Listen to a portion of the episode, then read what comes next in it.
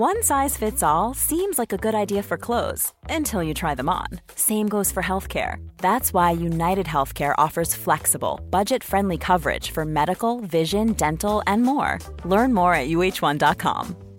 Many of us have those stubborn pounds that seem impossible to lose, no matter how good we eat or how hard we work out. My solution is PlushCare. PlushCare is a leading telehealth provider with doctors who are there for you day and night to partner with you in your weight loss journey. They can prescribe FDA-approved weight loss medications like Wegovy and Zepbound for those who qualify. Plus, they accept most insurance plans. To get started, visit plushcare.com slash weight loss. That's plushcare.com slash weight loss. The Square Ball Podcast. Hello there, and welcome to the show. It's brought to you with Levi Solicitors. 10% off your legal fees at levisolicitors.co.uk forward slash the square ball. Usual crowd in the house. Uh, I'm Dan Moylan. Hello. With me is Michael Normanton. Hello. And Moscow White, Daniel Chapman. Hello. A quick reminder you can get our TSB summer special on pre order right now because who gives a toss about the Euros? They're over now, they're in the past. What we care about is Leeds United. We've got They're in the past, so instead look back on the last season. Shut but it was a good season, wasn't it? Shut up. Yeah, it was a good season. Yeah. Um, check out that. Great illustrations, great writing. 228 pages, yours at thesquareball.net. Well, this is the last Euro Ball, and we have a big pile of stickers. The tournament's over. Did you did you catch the result? Or should we let you know what it what happened? I've got it recorded. Uh, I'm going to watch it when I get home, probably. I'm expecting big things. Bit of a disappointing night from from an English point of view. You did call it right, Moscow, that Italy would lift the trophy. So presumably you're happy, particularly uh, uh, with that result. I'm just glad none of it was Kalvin Phillips' fault. There is a little crumb of comfort to be taken in the videos that have come out this morning, and it was also something I, I spotted last night that Phillips was the first one over to Saka to comfort him. And I noticed it wasn't only Saka. There was then there was a, a lot of shots in the aftermath um, of the penalty shootout of Kalvin Phillips, like everybody's kind of big brother going around, very stoic, arm around everybody, looking after them all. Not a tear on his uh, on his own cheeks, apart from those that he had taken from others to share the burden and ease their pain. So, a victory for Leeds United. Derby must have stood him in good stead the playoff semi final because I said on the um, the original grief cast that led to us doing the match ball post Derby that I ended up walking down because I saw Kalvin walking around the pitch just looking utterly bereft after that defeat in the playoff semi final, and I wanted to go to the pitch and, and hug him and just say it's okay. And I was, and I remember like going chin up, chin up, like you know, like like football coaches do uh, to him, and he didn't see me, but or maybe he did. Maybe he did. I like to think he did, but I think I think certainly that um, bouncing back from that has stood him in good stead. As a side note, I've just opened the stickers and got the uh, Italy celebration celebration sticker. what a way to start! Sticker number seven. So get that in. There we go. Well done. I found lads. it oddly moving that the wide shot of, of Kalvin running because he's the first one just to. It's the way seeing him break that line of players on the halfway line, being the first to just think, you know what, I'm someone off." needs to do this, Yeah, it's like that scene in and it's uh, going to be me. in Lion King when all these the wildebeest that are stampeding, and he just goes right through them, doesn't he? Straight to Saka to It's, save him. uh, it's funny that he was the first one there, given that there were sort of a lot of other, I've just opened straight onto some Italians as well. Brilliant. um, that there were a lot of other sort of much more senior and experienced England professionals around. I think a lot, there were a lot of players kind of moving from the bench area who seemed to be going straight to Saka, but of the ones who were, who had played and were all lined up for the shootout, he seemed to be the, well, he was the first one by a country mile to think, kind of put his own feelings to one side and go and look after the actual baby that uh, Gareth Southgate decided should take the, the most pressure penalty kick that um, has been taken by an English player for 55 years. Yeah, I, I really felt for him from a, a human perspective. Like I don't know if it's because I've got kids now and I'm getting like older and stuff, but I thought, that poor boy. I, I just wanted to put my arm around. it. I think that seeing him when he because he kind of held it together for a bit, did Saka, didn't he? And then you saw his hands go to his face and the shirt went to the face, and I thought, oh, I, I just want to give you a hug. I think. I mean, that's That's going to be all right. It's only football. the thing. Is Rashford's the of the players that missed. Rashford is the senior of them, and he's himself is Is he a scum bastard again now? 23. four, 23. 23, Are, we, yeah. ca- are we calling him a scum bastard again? I mean, if he wants, I know he's going to have a little break now, but if he wants to come for some one-on-one coaching for the penalties, just kick it really hard. Harry Maguire, another scum bastard, obviously.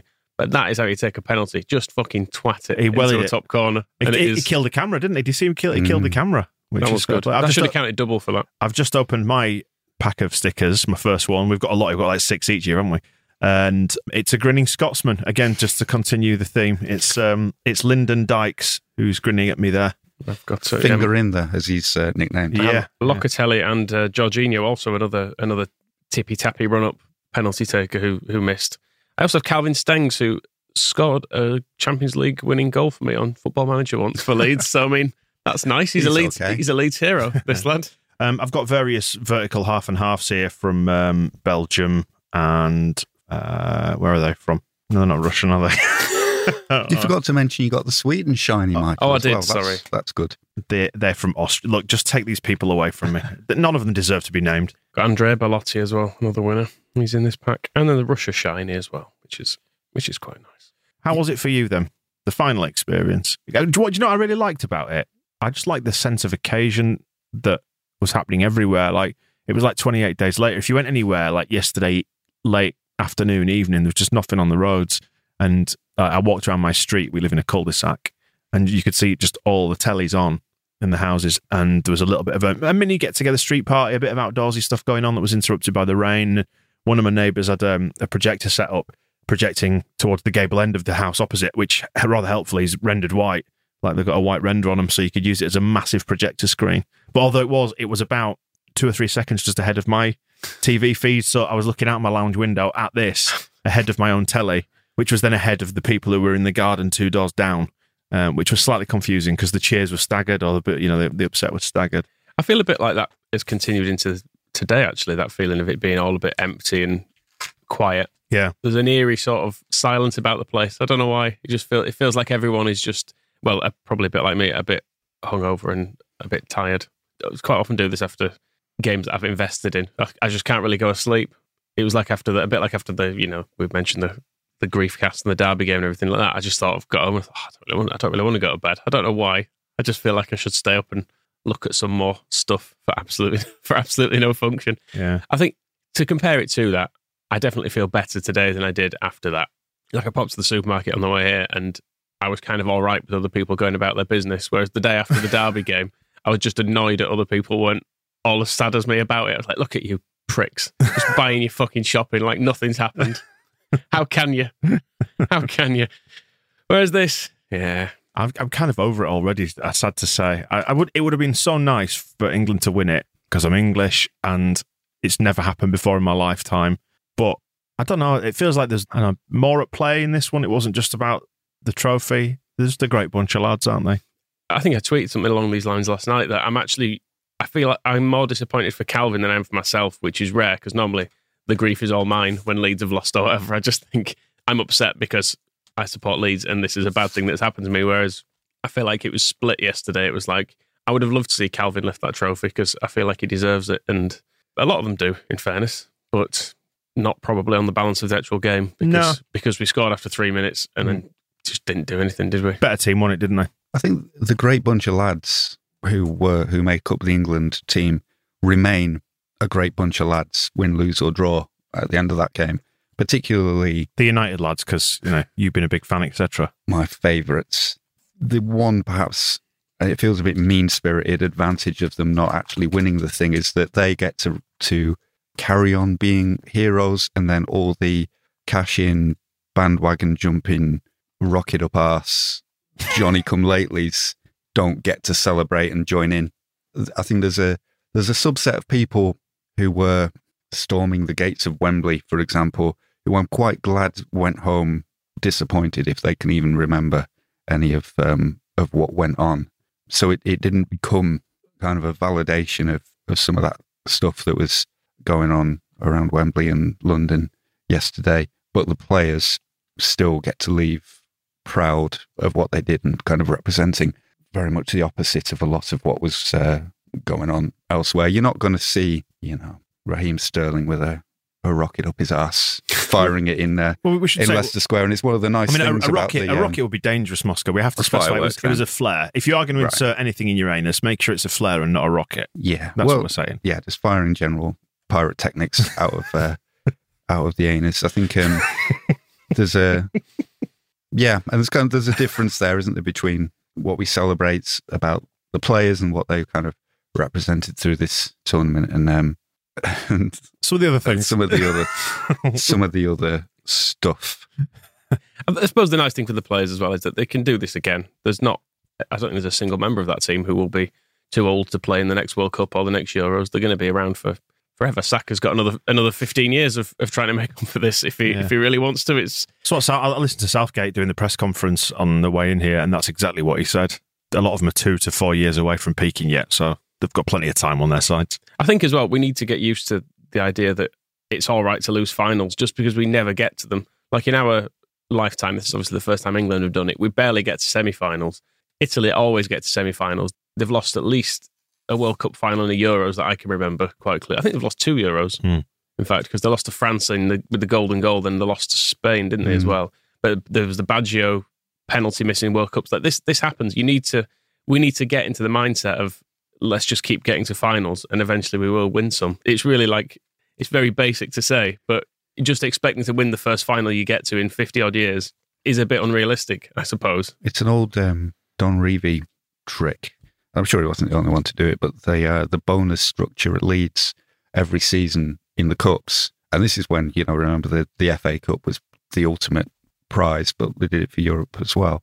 Was you got your bonuses for winning through to the final. So if you get to the quarter final, you get this bonus. If you get the semi final, you get this bonus. If you get to the final, you get a bonus. But there was no bonus for winning it because one, it's such a lottery. You know, it's a game and it happens on the day and it's kind of it's beyond expectation. The expectation at Leeds was you get to the final and you earn all this money in, on your bonuses. Once you're at the final, you're doing it for the glory and there's a recognition that it's just it's a one-off game and what happens happens to an extent. And I've got the North Macedonia shiny.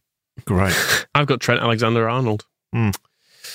Feels a bit misplaced now. he did doesn't it? well, didn't he? You just swap him with the. This is what the happens when you don't play Liverpool players in Ow. major I mean- finals. Did you I see mean, that tweet? oh, I mean Henderson. What a game he had though when he came on. Really, really. Turned. Declan Rice was playing really well. We brought on Henderson, who did absolutely fuck all apart from slope off the pitch before the penalties were taken. I've got Declan Rice here, by the way. I've opened two packs just to go big. I think he's a duplicate. We've already got him, but you can have him. There you go. I've you got. Uh, I've also got Vydra. If you're Do you know for what? Almost It- leads links. One, one thing I was sorry, one thing I was going to say about that idea of the bonus structure and getting to the final and just getting used to playing in finals. They looked like they were playing the game and not the occasion for like the first half an hour.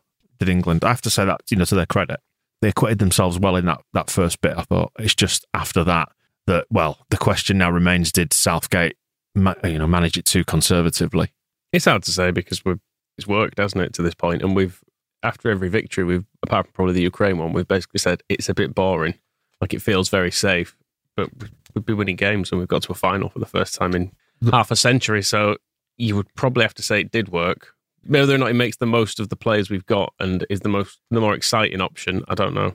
the hitch, in my view, and this is not to pick on the young man who has had a bad enough night, but I think Saka was the big mistake. And it's this sounds like hindsight speaking because I don't think I discussed the Germany game with you on here. But when he started against Germany, he was the only player I've looked at in the England team who I've thought looks his age. Look, he looks as young as he actually is because Phil Foden, it doesn't play like a youngster. He's, he's a right cocky little tit, and it's great and it works. And um, Sancho doesn't look like a young player. He's he just looks like an um, confident. And Saka in the Germany game, he just looked a little bit like not completely up to speed with the rest of the team. And it worked because we, you know, we won the game. And I thought I thought it again last night. There was a moment when um, Harry Kane was trying to play him down the wing, and Kane messed up the pass, and it just went to the Italy player. And if, if Phil Foden had been the intended recipient of such a shit pass, I'm sure he would have turned around to Harry Kane and gone, "Hey, pass that better next time." Saka just didn't even turn around and look. There was no kind of because I think he, there was something about him. He's like, "Oh, it's the England captain. I can't, I can't have a go at him." And he was terrible.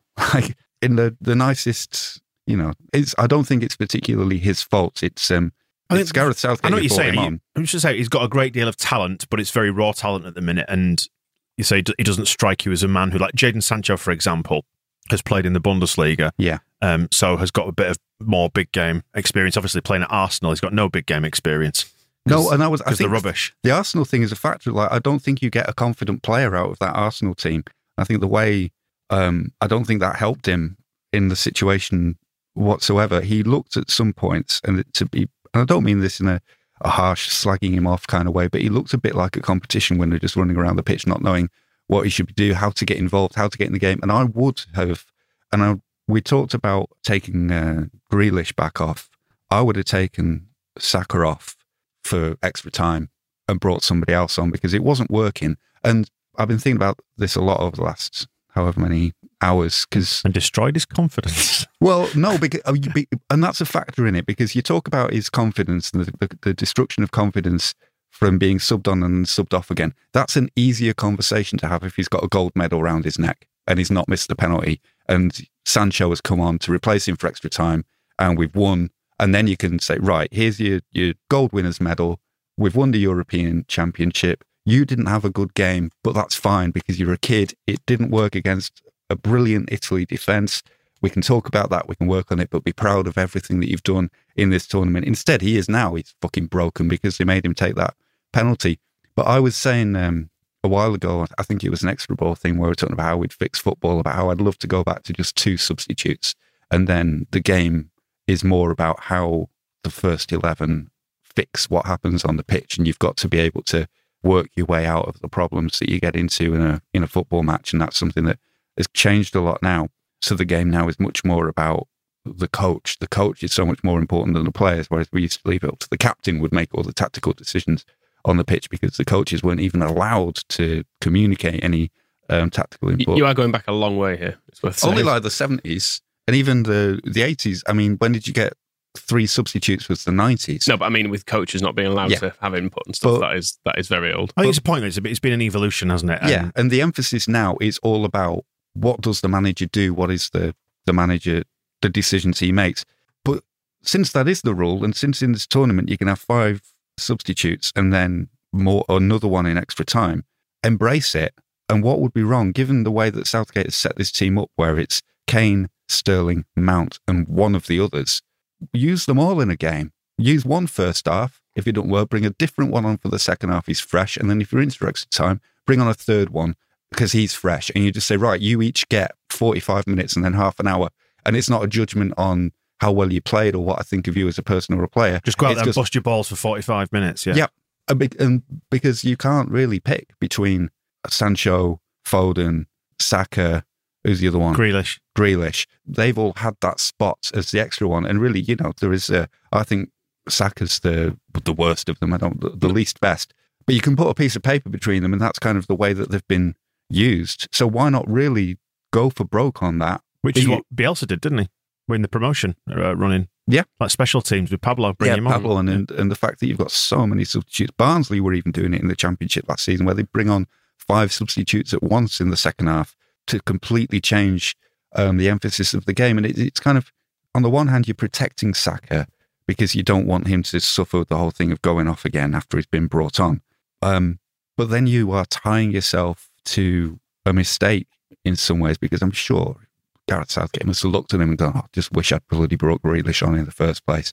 So, you know, you've got the tools there. So fix it, save him from um, missing the penalty, bring Grealish on or bring Sancho on, win the game and worry about kind of how everybody's feeling about it. Problem is, if you don't win, if you don't win the game, well, then we didn't win anyway, though, No, no, we? I know, I know. But I'm saying is that you, you are genuinely in danger of destroying a, a young man's confidence. You're not going to destroy him just because he got subbed off. No, but it's in the on the eyes of the biggest, probably the biggest ever television audience in the UK for you know for a sporting event, and then you you're yanking him off after what 20 minutes because it's not working. No, So- instead we just watched him and everybody just watched him being shit. So everybody's saying the same but stuff about him anyway. It's it's very fine margins, isn't it? And a tactical tweak when England went four three three and got a grip in midfield again, started to put England on the front foot again, like for a, for a spell, didn't it? And, in- and in was it extra time when at the first half of extra time England really were on the front foot again?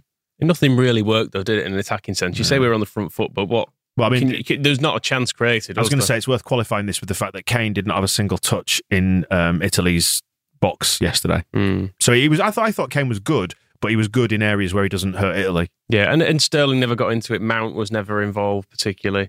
The substitutions didn't work. I mean, Grealish has he's been fine in this tournament, but we seem to have have the, now the opinion that he can come on and completely turn a game around. And we saw yesterday that you know he just can't. He's not.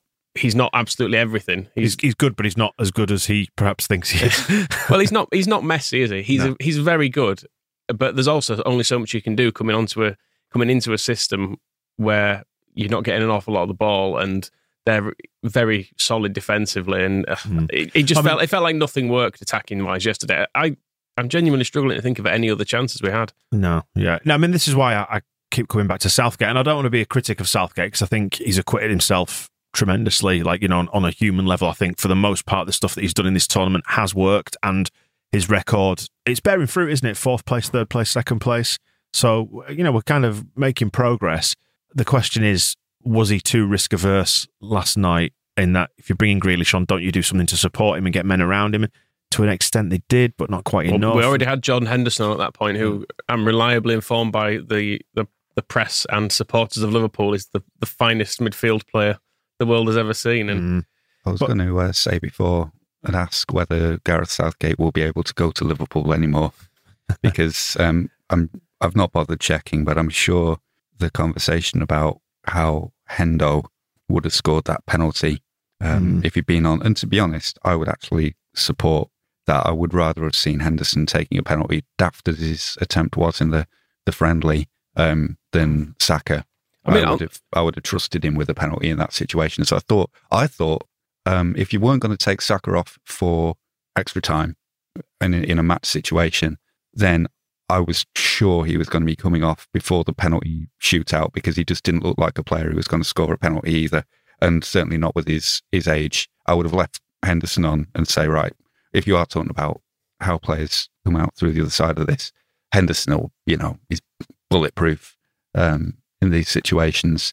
Let him miss a penalty if he's if anyone's going to miss one.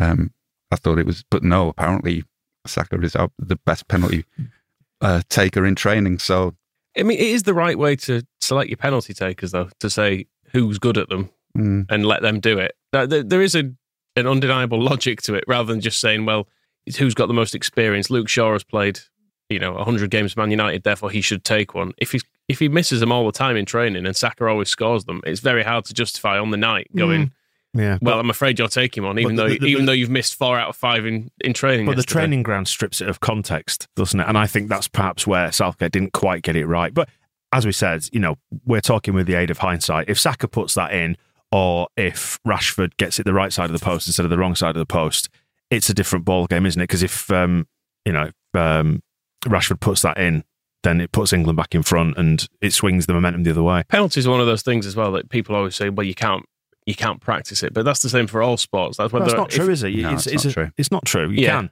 you can. It's a look skill. at Harry isn't it? Maguire. He's practiced Yeah. that. And like, great you know. I'm sure if you're in the Olympic javelin final, there's more pressure on that than when you're practicing, but you still do it Mhm. Yeah. all day, every day, don't you? And so I, I don't want to, crit- I won't criticize too much the method for it, and the idea of actually bringing on people who can take penalties seems sensible as well. Whether or not they had enough time to, I don't think either. Did he either get a touch before the penalty? Yeah, Rashford. Rashford had a Uh, right right, right back. back, didn't he? Yes, of course he There's did, some yeah. desperate defending going on, but I think that's where um, the conversation about Southgate's kind of game management and the way he changes things and his conservatism comes through. Because even if, um, like, maybe Saka would have ended up having to take a penalty anyway, but and basing it on who is really good at them in training is a good tactic. But in that situation, looking around at the end of extra time and the, knowing how the game had gone for Saka, you just you need one of the other players maybe to say, "I know we've got the order set, but I don't think I'm going to go in front of him. I think somebody should take that one." And I don't know how um how flexible it is whether you are allowed under the regulations. You know, if it gets to the fifth penalty, somebody can just decide, "No, I'm going to take." I don't this think one." you can. I don't think you can. But before that, it needed just I didn't for a second think he would score. there were the two moments I put my kind of um, it was quite an Italian gesture. I, I this doesn't work until we start putting these on YouTube, but I went, um, which kind of a shock. Like when you you stick your hand in the air, it's like what is happening here? Was when Rashford started stuttering, I just kind of put my hand in there. I was like, oh, it's fucking missed this. Yeah, And then when I saw, took, he took forever to take that, didn't he? and then when I saw um, Saka going up to take his, I did my hand. in there, I was like, right, we've fucked it. But then again, that, that that with Rashford, it's a little bit like Jonny Wilkinson did with um with the rugby, wasn't it? It's like it's get your method, set the ball, visualize it, know what you're doing, and The difference is though, you, there's an, there's another moving part in football. When Jonny Wilkinson's doing it, he's just got to kick it No, I- between I two know that, but you- but- I think- wait, see, but Kane- Rashford's but Kane- method no, is Kane's waiting the for the though. he's waiting for the keeper to move though. yeah. But Kane's the same, isn't it? It's about it's about get it in your head, do the routine, and work your way through the And routine. it And, works for Jorginho most of the time. Mm. Apart Mm. from it was a brilliant save. Like Pickford's save, I think was a, a work of art for complicated reasons that maybe you don't need to hear about. But I think the um, his use of sports. I've never seen somebody so obviously enthralled to sports psychology than Jordan Pickford preparing to face that penalty, Yeah. where he's actually. Um, what was he shouting? well, It's I think the, It's okay. It's okay. yeah, it's no problem. I think was the um the way the commentators um kind of read his lips, but then he actually started beating the ground before the penalty. In his interviews about the sort of the sports psychology side of things, he said, "You know, I, I'm much calmer now." and I don't know which one of his defenders uh, wants to stand up and say, "Yeah, you're fucking not." But Jorginho's penalty style has generally been accepted as pretty much unstoppable there was something about the way Jordan Pickford was beating the ground before that that reminded me of like it's the stereotypical image of a tortured artist who is blocked and can't, you know, doesn't know where to put the brush on his masterpiece next, and then suddenly he saves it and he's chucking the paint around, and it's this incredible release. And um, yeah, he deserved. Uh, he deserved. We could do. I, I mean, I said it about Pickford earlier, but then going back to the Kane and Saka thing where they're just not talking to each other about a pass going astray. We could really do with a, a clone of Jordan Pickford up the pit to just bring some of that intensity. Because so often Harry Kane is just on his own and there's nobody around him to sort of say anything to him. I think the uh, for all the attacking talent England has, um, I don't know if they've yet matured into characters and leaders at that end of the pitch. Because Kane is, although he's the captain, he's a, he's quiet, isn't he? I do feel sorry for Pickford because in in most circumstances, you if you think you've saved two out of five penalties, you're thinking Done all right there. national hero. Yeah. You know, he's he, he could have been the man that had that would be held up as being like Sir Jordan Pickford has has done this for England. He's saved these penalties. He's done what And Peter he's Shilton only little. He's done what Peter Shilton and David Seaman couldn't do, and all this. But yeah, I mean, the other thing with the penalties, I don't know about you two. I'm admittedly a bad footballer, but I feel such an anxiety from that behind the, the behind the taker Yeah, angle yeah, yeah, yeah. the net looks tiny. Like even watching it on TV, I think I would. There's absolutely no way I'm putting this in because you kind of visualize it because because the angle it zooms in. He's moving so He goes in, you're like, he's massive. The net's really not that big when he's in there, and he's he's going to obviously be able to move as I well, mean, which uh, makes it even more difficult. a How fo- on earth am I ever expected to score a football net, what is it? It's 24 by 8 feet, isn't it? That's a lot of square footage. I can't do the maths off the top of my head, but while I work that out, you talk about it. and Donnarumma is about twenty feet tall, isn't he? So it's um, he he does fill the fill the goal. That is 192 square feet you've got to play with, and the ball's only, what, a foot square? You've got, so you've got 192 squares that you could put it in, or thereabouts. looks it it looks an impossibility for me from that angle, which is maybe reflects what a bad footballer I am. Yeah, it's it seems harsh to end any tournament that way, doesn't it? But if we won, I'd have thought it was great. yeah, yeah. I mean, that's the thing. Ultimately, we were, we were for all you know for all the the tactical inflexibility or lack of action or lack of rolling the dice. England were in it until the final kick of the game. I mean, at least Phillips didn't miss, which I know is something we covered. He also played really really well. He did. Uh, He's been he's arguably been the player of the tournament. He'd certainly be in there as England's player of the tournament. I think Sterling was really good, and probably until yesterday, he would have had a chance of it.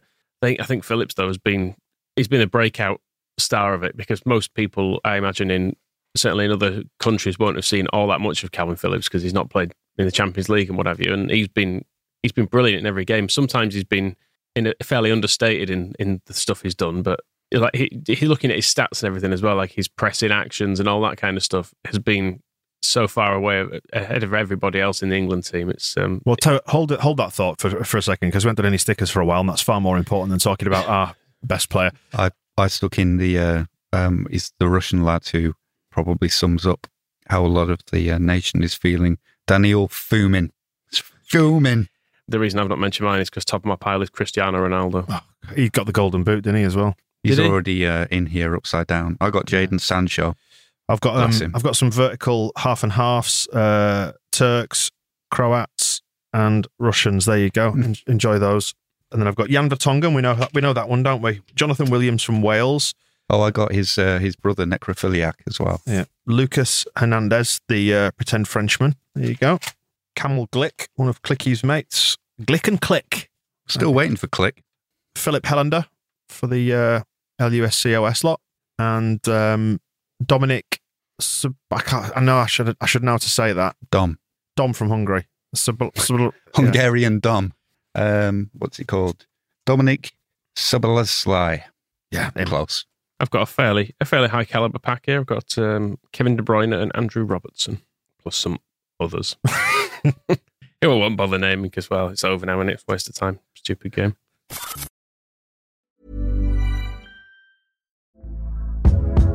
Hey there, it's Michelle Norris. I'm host of a podcast called Your Mama's Kitchen. When I travel, I'm usually looking for a way to find a taste of home when I'm not at home. And one of the things I love to do when I am at home is entertain. And Airbnb allows me to do that. When I was in California recently, I rented a house that had a great kitchen. And when we were sitting around the table, we're all thinking, we're in someone else's house. Someone could be in all of our homes as well. If you have a home, but you're not always at home, you have an Airbnb. Your home might be worth more than you think. Find out how much at airbnb.com/slash host.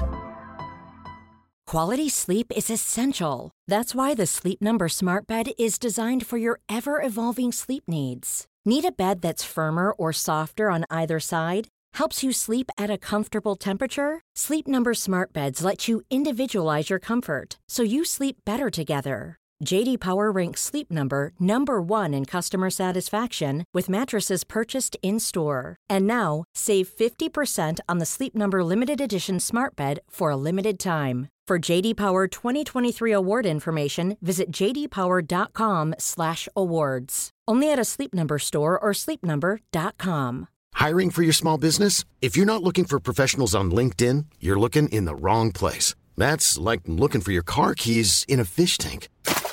LinkedIn helps you hire professionals you can't find anywhere else, even those who aren't actively searching for a new job but might be open to the perfect role. In a given month, over 70% of LinkedIn users don't even visit other leading job sites. So start looking in the right place. With LinkedIn, you can hire professionals like a professional. Post your free job on linkedin.com/people slash people today. Well, next week we'll flip back to the Square Ball podcast when Kalvin becomes ours again, and let's talk about him and how good he was as we get into the Leeds United side of things because he was brilliant. It feels like I don't know. there- There's a been a coming of age type journey gone on with this uh, this Euro 2020 tournament with Kalvin. That, like you say, he's now he's known on the on the European stage, isn't he? If not the world stage, for his skills. He's always been ours through this whole process. I've never felt like he was England's. We let him borrow him for a bit, but he's always been ours. The stuff like the video that the club put out on the day of the game and stuff as well. Like that was all just Yeah, was that was all. It was all just lovely, wasn't it? The Yeah. stuff kicking it off with his mum, and I was I was kind of already a bit like, "Oh, God, I'm proud of you too, Kalvin. but I think that was the nice vibe with the Philip stuff. Was like his mum was saying, no matter what happens in Leeds, we're all we're all we all love you. Doesn't matter. You, you could have missed that penalty, it wouldn't have mattered. We would have we would have still been thoroughly proud of you. everything was wholesome. The Granny Val shirt was wholesome. The fact that he was there with his flag. The fact, and we haven't mentioned it yet, that he got his silver medal and rather than ripping it off like everybody else, he kissed it because Mm. it's an honour to win. And I, and I just thought I thought it showed such great humility and um, something we can all be proud of. I think the taking medals things off has become a bit performative in recent years. It's like players don't want to be seen to be Embracing a- losing. yeah. accepting it, and I can I think I can see why you, the whole process is a bit awkward that you have to go up and get a thing, and you're like, well, They stayed. Him and Henderson were the two that stayed out to watch Italy lift the trophy, weren't they? The rest of them, I think, left the field. so I I didn't watch any of it to be honest. Well, I was busy putting my son to bed. That was actually talking about moments that moved you. It was when Saka got upset that I really felt it. Prior to that, I was like, oh, well, we've been here before. It's fine. And then my little lad, you know, like, bless him, up until 11 o'clock, and he's gone to school today Mm. on Monday. And he was stood in the in the bathroom, we're just doing his teeth like, after 11 o'clock. And um, I could just see it in his eyes. There's something wrong in his eyes. You know, when your kids are about to, Mm. and he, and he went, he just burst into tears. Obviously, he's tired. I was like, you all right?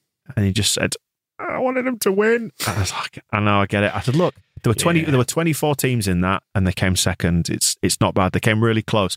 And remember, it's only a game. And I could hear, you know, me speaking to my younger self as well, thinking this will all just harden you. You'll just get used to it. God, I remember my mum used to say that to me. She still says it to me now, actually, in fairness. She still says, it's only a game, you know. I'm like, Shut up, mum. fucking hell. though.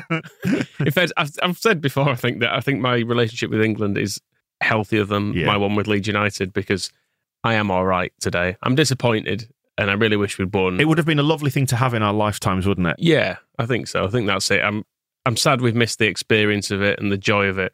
But then we've got Leeds. Yeah. That's coming up soon. And I can I'm, I'm I'm- probably. I'm looking so forward to that. excited. It's like, like, who's our central midfielder going to be? I've, I've woke up today thinking, oh, that was a bit of a blow last night. I'm a bit tired, but who are we going to buy now? Just to flip uh, backwards then forwards on the the medals thing, uh, 1975 European Cup final. All the Leeds players, despite winning the game, they were given uh, losers' medals by mistake, and they all dumped them on a table in the dressing room because, as Billy Bremner always said, you were getting out for winning, coming second. And um, it was Jimmy Armfield. You nearly got- David Haig that then, didn't you? I know. Uh, Jimmy Armfield got a, a carrier bag and put them all in a bag um, after they'd all gone, and then um, and then apparently he ended up uh, walking down the middle of a like on the central reservation of a of a boulevard in Paris at about three in the morning with a bottle of champagne and a bag of losers medals. But the point is, it's it has become more noticeable lately that players are sort of taking them straight off again. But I think it has a, a history to it.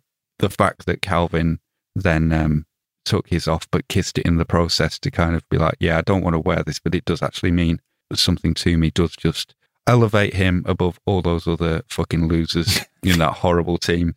Um, and then the flash forwards, if you want, um, was I watched your boy Rodrigo de Paul in the um, the build up, the two hours before the European Championship final, rather than uh, fire flares out of my backside or um, or attempt to um, storm through a turnstile that I had no right to go to, or smashing up a pizza shop or whatever I, I was supposed to be doing as an England fan. I why watched- were you not naked? Or maybe you were. I was, yeah. I took I took all my clothes off and uh, jumped up and down on the sofa and um, and did what no football fan should ever do and watched a football game. Catherine Wheel, the, uh, Catherine Wheel in the sphincter. I watched the um, the Copa America final with man of the match Rodrigo de Paul.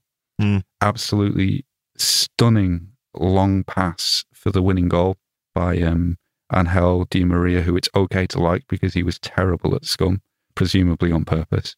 And then he set up Messi at the end, was set up by the absolutely fantastic, like Pablo Hernandez esque slide rule pass into the penalty area. You know, and DePaul is just standing on the wing, and you think, oh, he'll maybe cross it from here, or there's because there's only a couple of minutes left, he might just pass it backwards or keep it short or something. Instead, he's doing that Pablo thing of waiting until all the players have moved into the positions where he wants them. And then this slide rule pass across the penalty area between at least 17 defenders to find Messi and put him in the six yard box against the goalkeeper. And Messi in the big sort of validation game where he finally wins the international trophy that he wanted has been given this absolute gift by Argentina's number seven, and the silly little twat just falls over. um, but you know, uh, DePaul was great. I can sort of see why he's not a Leeds player because he didn't, or a Bielsa player because he didn't run around a lot. Does it not run, know. run backwards? I don't know if that's kind of a a, a tactical thing for Argentina, is he's not being asked to, to press much, but he seems to, to favour a more relaxed style. But yeah, he was fucking great.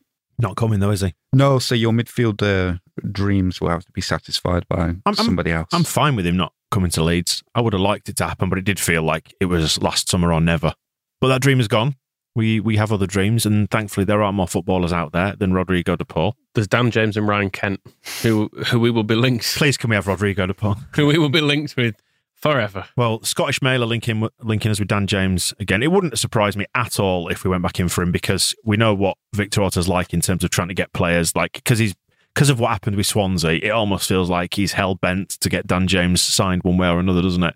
I Um, feel less bothered about signing Dan James now. I've I- got to be honest. there's part of me though, from a purely scientific point of view, I, I th- but I think our our perception of Dan James has probably been coloured a little bit by Raphinha and how good he is.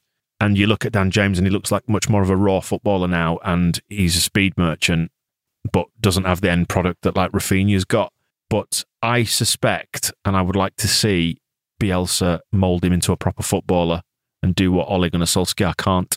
That's the plot, isn't it? Yep. We sign Dan James and we turn him into an absolute world beater, and he leads Wales to victory at the next World Cup. Well, meanwhile, uh, Jadon Sancho, shell shocked from missing the penalty in the semi final, um, signs for Scum and becomes a shadow of the player that um, the Bundesliga has enjoyed and um, retires aged 23.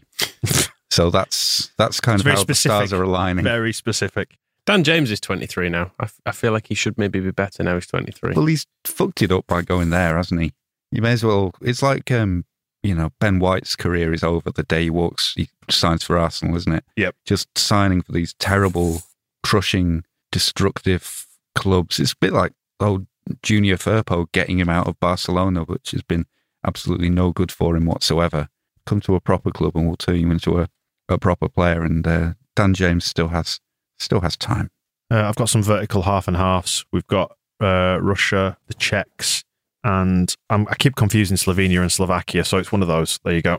Who were these mystery people? Albert Rusnak, you can't say that. Robert Bezenic, Roman Zobnin, You may have just noticed that my Artem Dzyuba. my enthusiasm for reading out footballers who've participated in the tournament that we lost in the final of has diminished. Here's Alex Somewhat. Kral and Lucas Majapusht. I've got um, I quite like I've that got one. Lucas Majapusht. pair of Finns though, Nikolai Alho and Rasmus Schuler, um, both on their own. Rasmus is a good name, isn't Yeah. it? oh, their individual It's, uh, stickers. He looks quite. Um, It's that band, the Rasmus, wasn't it? And I've got It's a um, bit of a conversational dead end. Yeah. That was a band, wasn't it? You know, Yes. the band. yeah, he's um, he's got a lock of hair just spilling down from his fringe, a little bit like Superman had. You remember Clark Kent when he was uh, what's his name, Christopher Reeve, when he just had a Mm. lock of hair down on his forehead. So maybe Rasmus Schuler is a secret superhero. We'll never know. I've got Well, he's Marcus not wearing Rashford. glasses, is he? Oh, bless him. Poor lad.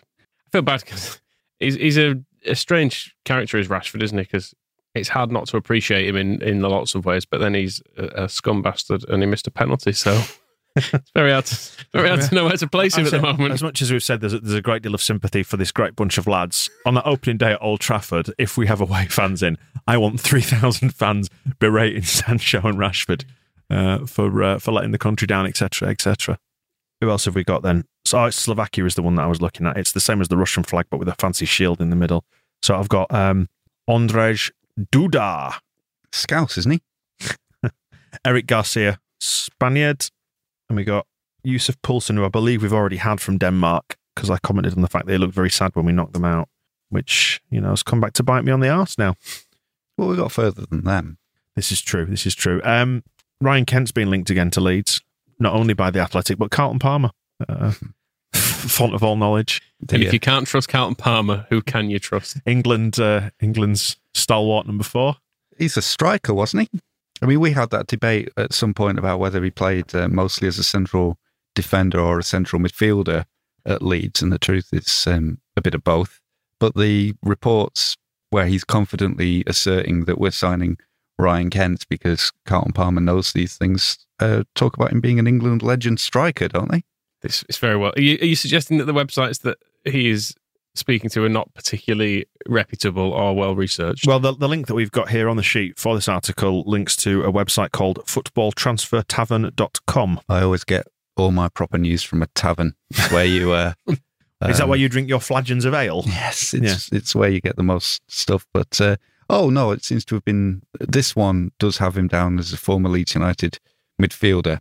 I think it was it was might have been the other week. He was yeah, a striker. last week. He was a striker, so somebody unless he's moved from a a tavern to a hostelry. And it's but yeah, this one is uh, exclusive. Carlton Palmer can't see Leeds United giving up on Ryan Kent. Was it Palmer as well who suggested that uh, he wouldn't be surprised if Llorente made a move away from Leeds this summer? Oh, that's what he was talking about the other week, wasn't it? yeah, it? 'Cause- injury, because he'd been injury plagued, of course. Yeah. That was it. It- Yes. When he said it wouldn't matter if he left, but it'd be good if he stayed because he's a good player. But it, if he goes or he stays, both of those things would be good. Cheers, Carlton. Thanks. For the, Exclusive. thanks for the insight there. Uh, what did you think of Dimitar Berbatov suggesting that Kalvin Phillips could play for uh, a big club one day. He I mean, these people all just need to get jobs, don't they? Hmm. Stop talking. How much is Kalvin Phillips worth now? 80 to 100 million, I think, is your price now. Pro- probably is. Yeah. Dec- that's what people are talking about for Declan Rice at some point when he he's constantly with. I mean, I think it's maybe died down a bit now. Lampard has left um, Chelsea. Chelsea because he's they've got a more slightly more creative manager in charge. But that was Lampard's solution to them having a shit defense, wasn't it? Was that he was just wanting to buy Declan Rice? And yeah, Ba- that was back- that was going to be. should add with back because they'd let him go as a Ute, hadn't they? Had they? I think so. didn't Yeah, I think that. he, he'd been released from Chelsea's Oh yeah, academy. because he was mates with Mason Mount, wasn't he? Yeah. Yeah. So if if he's worth eighty million, so's Calvin. absolutely, Easy. yeah, and he can run further. But we're not selling him, so that's also fine. We'll just we'll just keep a player who's worth eighty million pounds in our midfield. The Leeds United anxiety, and I don't want to fuel this on, on what is the Pablo anniversary. It's exactly one year ago today that Pablo scored at, uh, at Swansea. So it should be a day of great joy for us. The anxiety around Leeds now is that Kalvin has shown himself to be a player of the highest quality, and he is now worth 80 to 100 million pounds. So we need to progress fast enough now to sate his insatiable desire for medals because he enjoyed his silver medal. I think we should sort him out with some gold ones and win some stuff. Win some stuff. Yeah. Yeah, yeah, we could do that. We might also have to pay him as if he's an eighty million pound player as well, which is the eh, which is the thing that it hasn't been an issue in the last few years, but it used to be an issue when we had players like Gradel and Snodgrass in League One and the Championship, and they they would go to Bates and say, "If you're saying I'm worth three million pounds, why am I getting paid mm. this?" which was a fair question. Which, by the way, just to refer you over to the extra ball, when we spoke to Bradley Johnson, that was touched upon. That was that's worth a listen because he said that was the culture at Leeds, wasn't it? Like he'd ask for money, they'd say no, and then him and Susanna would bombard you with phone calls on a Friday afternoon.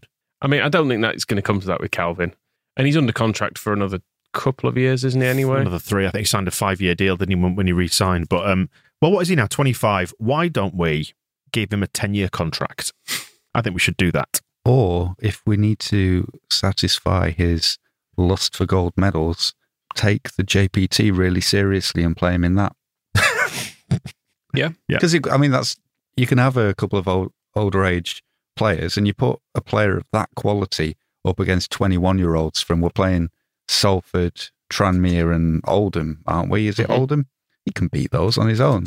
So chance for glory. they are grown men of those teams. It's just our, it's Ah, just our, be it's just our than, uh, youngsters. he'll be better than them though, and he gets to be a, a leader, doesn't he? Admittedly, a leader of Who- seventeen-year-olds. Who's um speaking of small children? Mikkel Damsgaard. He looks like a like a little child uh, with his Well- bon- bonny face. He's got the face of a child and the, the hairline of like a middle aged man. Though I feel quite, He's quite sorry for him. He looks like he's he's going bald before he's grown any facial hair, which Hmm. is. I mean, I, I'm a man who went bald prematurely, but I don't know. It- You went bald it- at exactly the right time, Michael, and don't let anybody tell you different. but my face kind of suited looking at being old. Yeah. He's he's got he you, you looks don't, so you, you don't look old. Your face suits your head. yeah he looks like he'd he'd be so out of place if he was bald. I feel like we can.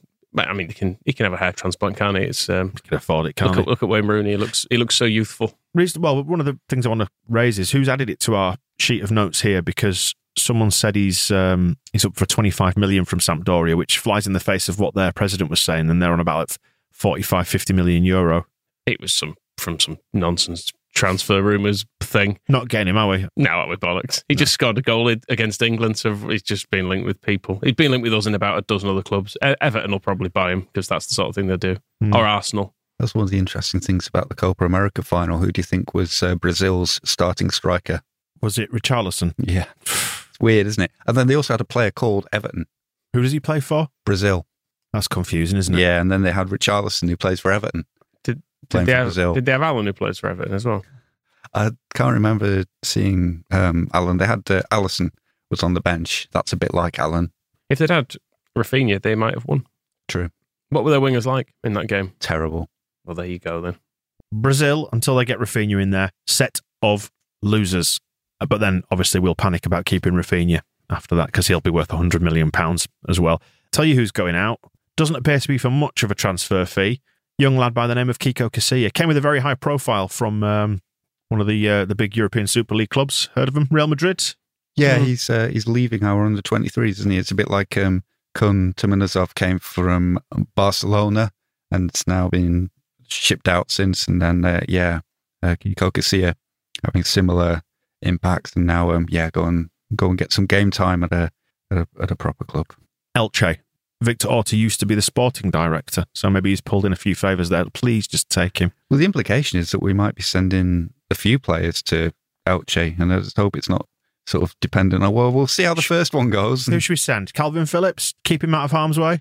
Unless it's genuinely could be part of a deal where we say, if you want these players you actually want, you also need to take this one. like, please, we can't have him around the place anymore. I mean, Bielsa seems to have been perfectly happy to have him around, so I can only assume he's not a complete knobhead behind the scenes, but it is just for the best for everyone from all aspects that he Yeah. leaves. It Fo- seems like, footballing uh, aspects and the non-footballing aspects that that and that particular circle is never going to be squared. So he just needs to go, doesn't he? And if we do need um, a backup goalkeeper, then Burnley, it seems, are willing to let Bailey Peacock Farrell go. He's been linked with a loan move to Sheffield Wednesday, isn't he? That, that surprises me, given that he's, he's an international class goalkeeper and uh, you know absolutely bulletproof confidence. The lad. Sheffield Wednesday, of all the places for him to go. Um, they don't even pay the players. uh, will they even have a defence in front of him? Will they even pay him? Is Tom Lee still there? No, he's well.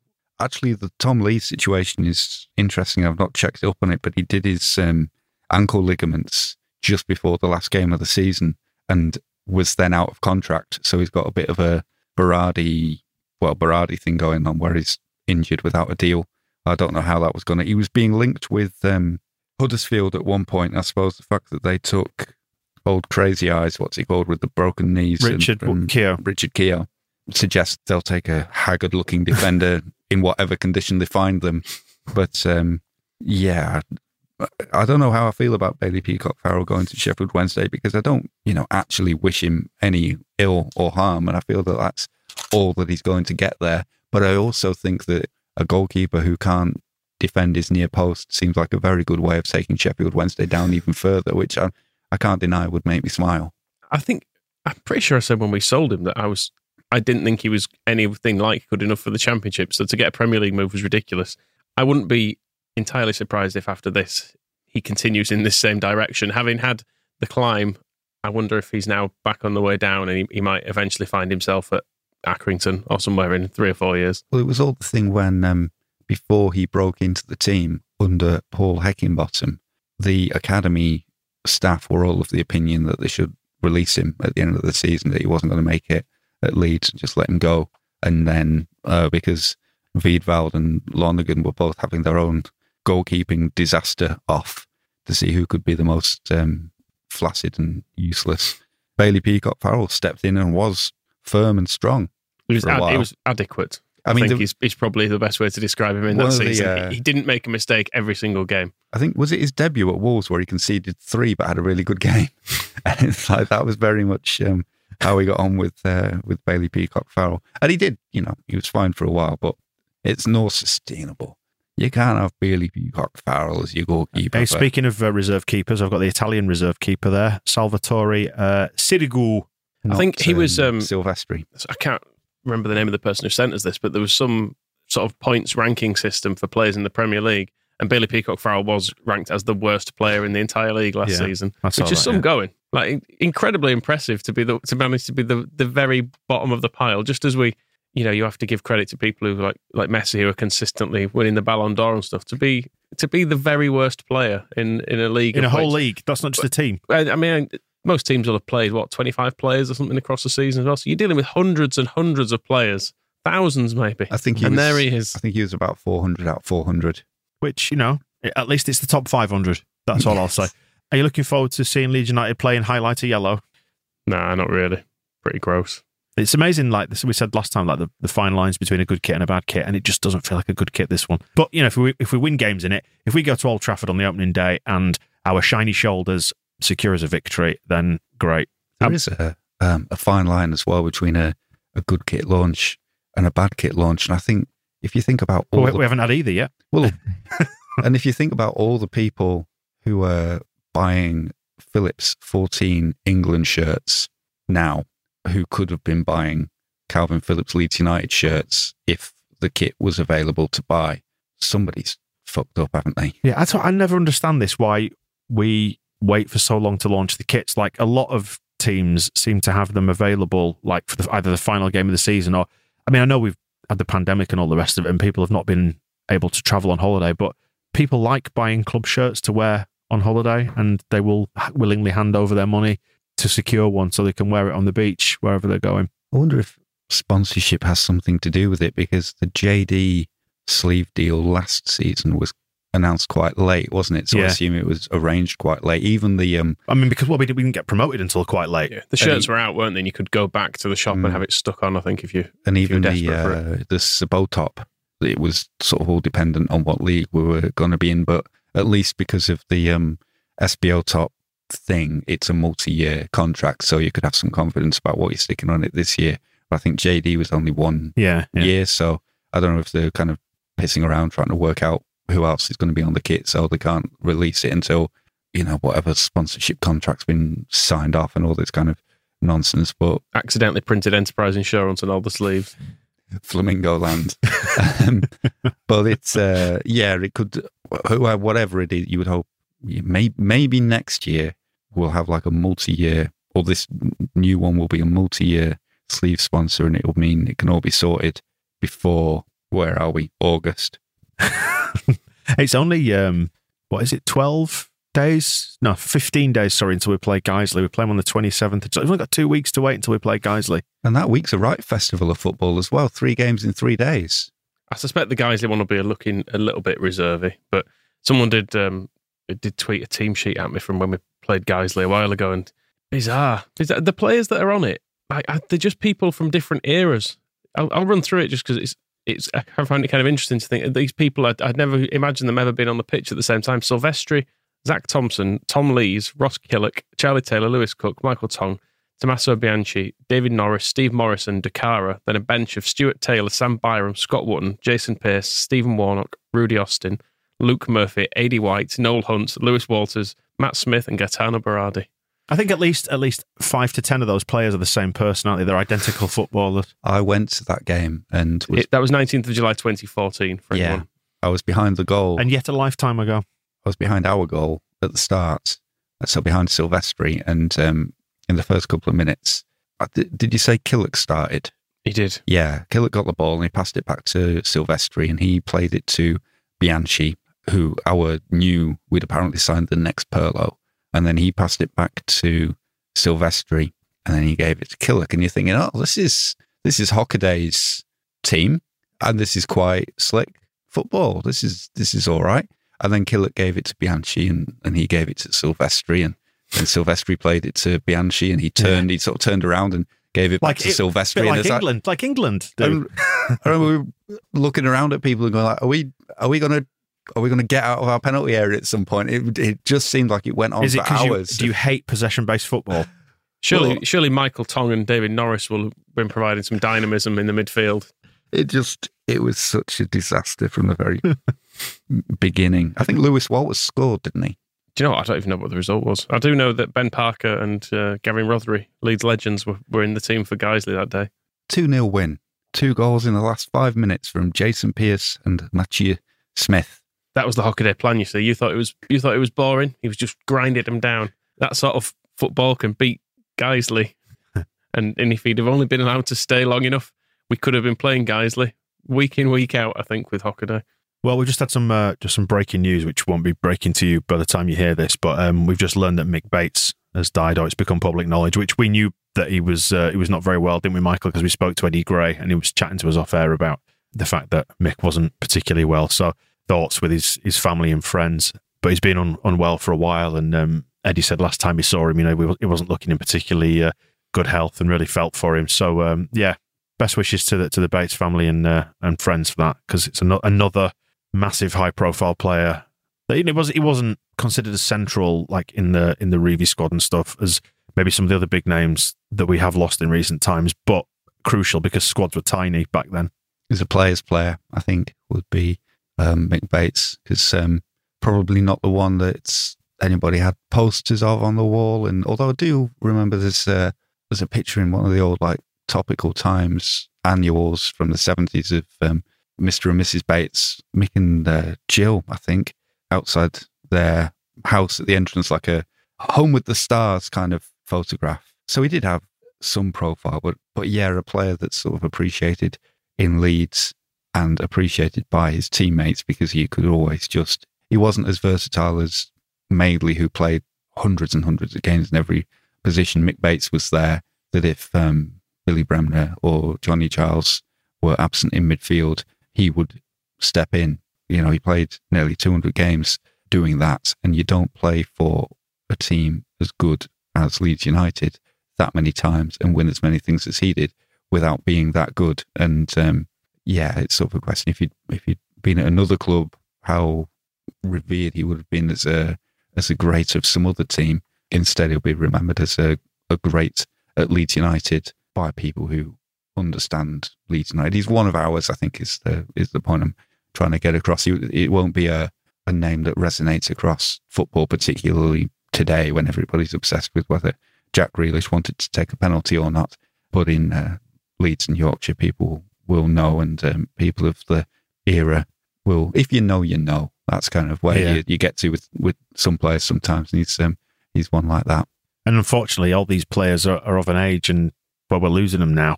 And I don't know. We just need to wrap Eddie up in cotton wool for God's sake, because he's he's so bloody precious. And it's it's another name to add to the list of names that we've got to pay tribute to when we get back to the Everton game in what is it, f- five weeks now, six weeks or something. Anyway, listen, let's um let's close out the Euro ball because we'll flip back over to the normal format, which will sound a lot like this one, to be perfectly honest. Still Just does. without stickers, really. No, I think we should carry on with the stickers because just collect some other ones you can get, like um, we get the Panini album for next next season, can't we? I was thinking of something else, like maybe just like nature. We'll we'll get some one about animals. Well, I've opened my last pack and I've got uh, a Swedish 50 50 of Viktor Claesson and uh, Albin Ekdal and Jannik Vestergaard from Denmark. We've got one of uh, Clicky's mates, uh, Jacek Goralski. Again, apologies on the pronunciation. Polish lad. Still no Glik himself though. No, and uh, Andre. Oh Christ, this has got this has got accents and s- like circles above letters and stuff like that. Mad shit that I don't understand. That's in the Czech language. Go on, have a go. Andre Chelushka. There you go. It's fine. Probably all right. Convince me. I thought we got Glik. Well, he ain't in the album, Oh, right. So somebody must have nicked him. I look at a lot of pictures of his face. Probably just probably just confusing some of those. I imagine if we have got him uh, when he's in the album, I, I imagine him to be grinning. What group were they in? Don't know, do you? Nope. That sounds like a, that sounds like a football question. Right, Group E. Let's see. Double check that he's not hiding in here somewhere. We haven't got him on a half and half. He is empty. Nope. Sticker 472 ain't there. Incidentally, just as we wrap this up, how many stickers do you think we've got in there versus how many we need? Just a rough estimate. Um, I think we're a long way. I think we're not even halfway Oh. there, are we? Yeah. We're not even Bon Jovi in it. It's expensive business, isn't it? These stickers. Yeah. I know. What are we going to do with the album now? Bin? It's just- Feels a little bit, a little bit wasteful. I'm going to throw it on the motorway verge, like McDonald's. do go full Ross McCormack. Yeah, exactly. let's fly, let's let's write our names on it, then fly tip it. Right, let me just look at Euro 2020 stickers because Amazon were doing a deal, weren't they? So we either go all in on this and they've knocked down a 50 pack on Amazon. A 50 pack is £27.86. It's on deal of the day on Amazon. Will it drop further though? What else are they going to do with them? Uh, I want to complete this really cheaply in, in 2022. Do your do your kids think that um, Easter falls on a Monday? so that's uh, They, they open the advent calendar from the third of the month, just when they've when they've tipped over the edge. 50 packs. I mean, oh, it's, it's this deal is not so it's a, it's a deal of the day, but it's on for seven days. Uh, so should we think about it? I mean, how much you, can you think about a decision like that? You either buy them or don't. I mean, do, do we want Get them. do, do we want to spend company money on, on stickers that It's not a lot of money, though, is it? essentially Like, pointless?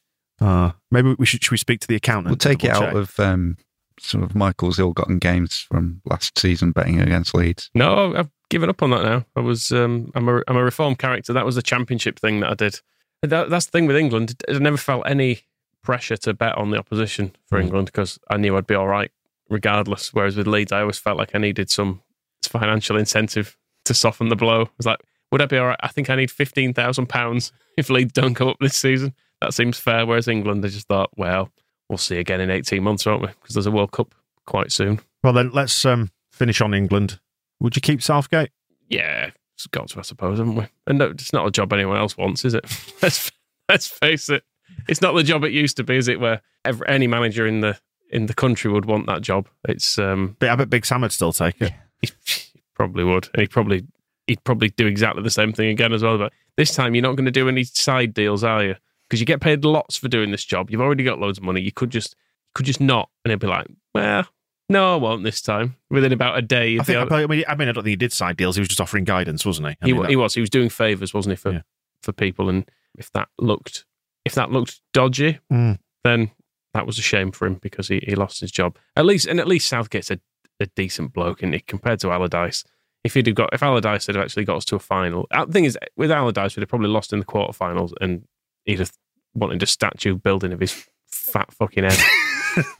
I think that is actually one great truth about this is that Southgate is fundamentally a decent man, and it's the reason why we fall in love with Bielsa at Leeds because he's such a decent and principled character, um, flying in the face of a lot of what's going on in the world at the minute. don't win football matches, so does it being nice?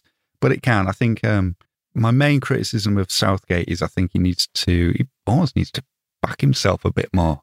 Um, I think he's got those kind of decisions in him that he needs to take to maybe be a bit more expansive or be a bit more ruthless or, you know, a bit more, just needs, I sometimes like you saw Italy on the touchline last night and they're all constantly like, right, we're doing this now.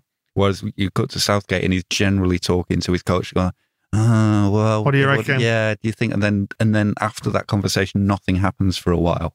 Um, and I'd, I'd like to see him kind of go with his gut a bit more and um and bend like the you know going back to the penalties thing. It seems like the the penalty lineup was decided before the game, and it would have been uh, based on what happened in training. And as I was saying before, just that flexibility after in between extra time and penalty starting to go, no, we've just seen how Saka's playing. Put him to the bottom of the list. Next one up, you stand up just to bend from Ne- what they've next one was, decided. next one was Kalvin. You know that? was it? I think so. Is I think he, true? was- I think he was number six. I think he would have scored. Having seen him now, um, I wouldn't have believed that before last night. But having seen the way he comforted Saka and was the big brother to everybody else around him um, at the end of it all, I think he was probably in the mind to, uh, to score a penalty. Make him captain Of everything. of everything of of Leeds, of England, What else can you be captain of? um, ship, Cricket team. Yep. cricket team. Yeah, All of those. yeah. Um, yeah, I'm struggling to think of anything else. The Damned, he could replace Captain Sensible as their drummer. Uh, him- that captain, what's he called? Who makes the fish fingers? Bird's Eye. Yeah. Bates. Oh, well, we need a good hero to replace that image, don't we? So he could make if he if he wants to be in charge of fish fingers, he, he can be. It's weird though with Kalvin because he's quite an understated, quiet sort of lad. But then you think, well, Harry Kane is the England captain, and he don't really say anything, does he? So let Kalvin do it instead. I would, I would trust Kalvin to do it. Is what I will say. I, I don't think he's gonna let. He wouldn't let anyone down, would he? No, least of all us. We love him and he's a hero. Should we go now? Yeah. Any games on today? Yeah, I think there are some actually. Let's have a look. The fixtures were. I saw somebody tweet out the fixtures.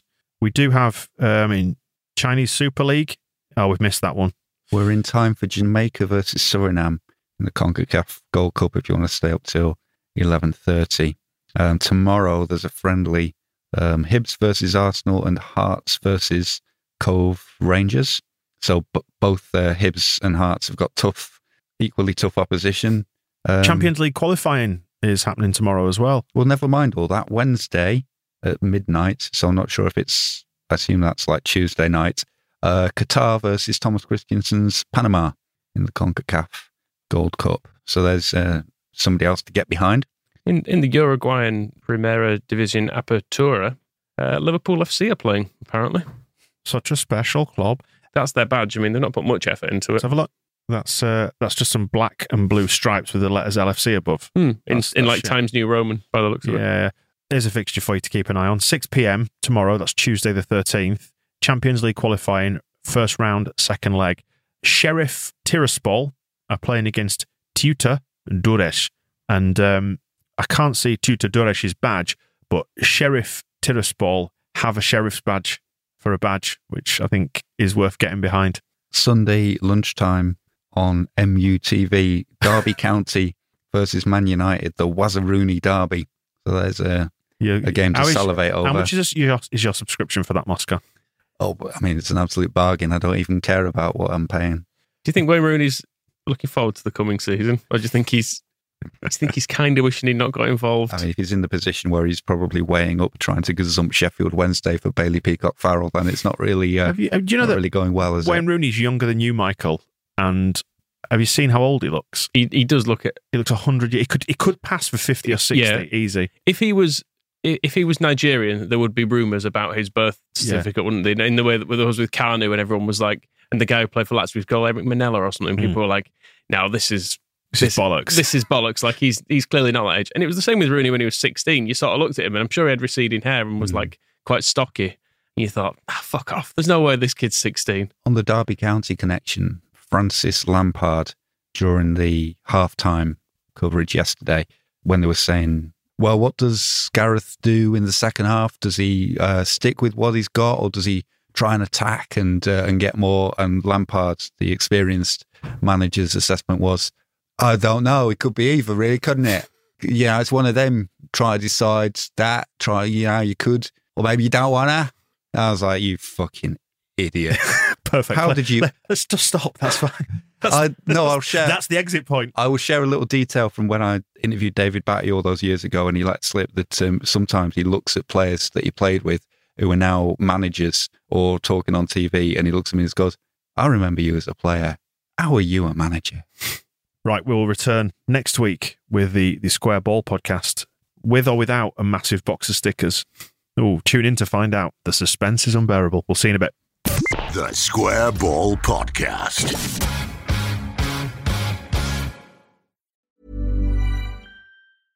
Hey, it's Paige DeSorbo from Giggly Squad. High quality fashion without the price tag. Say hello to Quince. I'm snagging high-end essentials like cozy cashmere sweaters, sleek leather jackets, fine jewelry, and so much more. With Quince being 50 to 80% less than similar brands. And they partner with factories that prioritize safe, ethical, and responsible manufacturing. I love that. Luxury quality within reach. Go to quince.com slash style to get free shipping and 365 day returns on your next order. Quince.com slash style.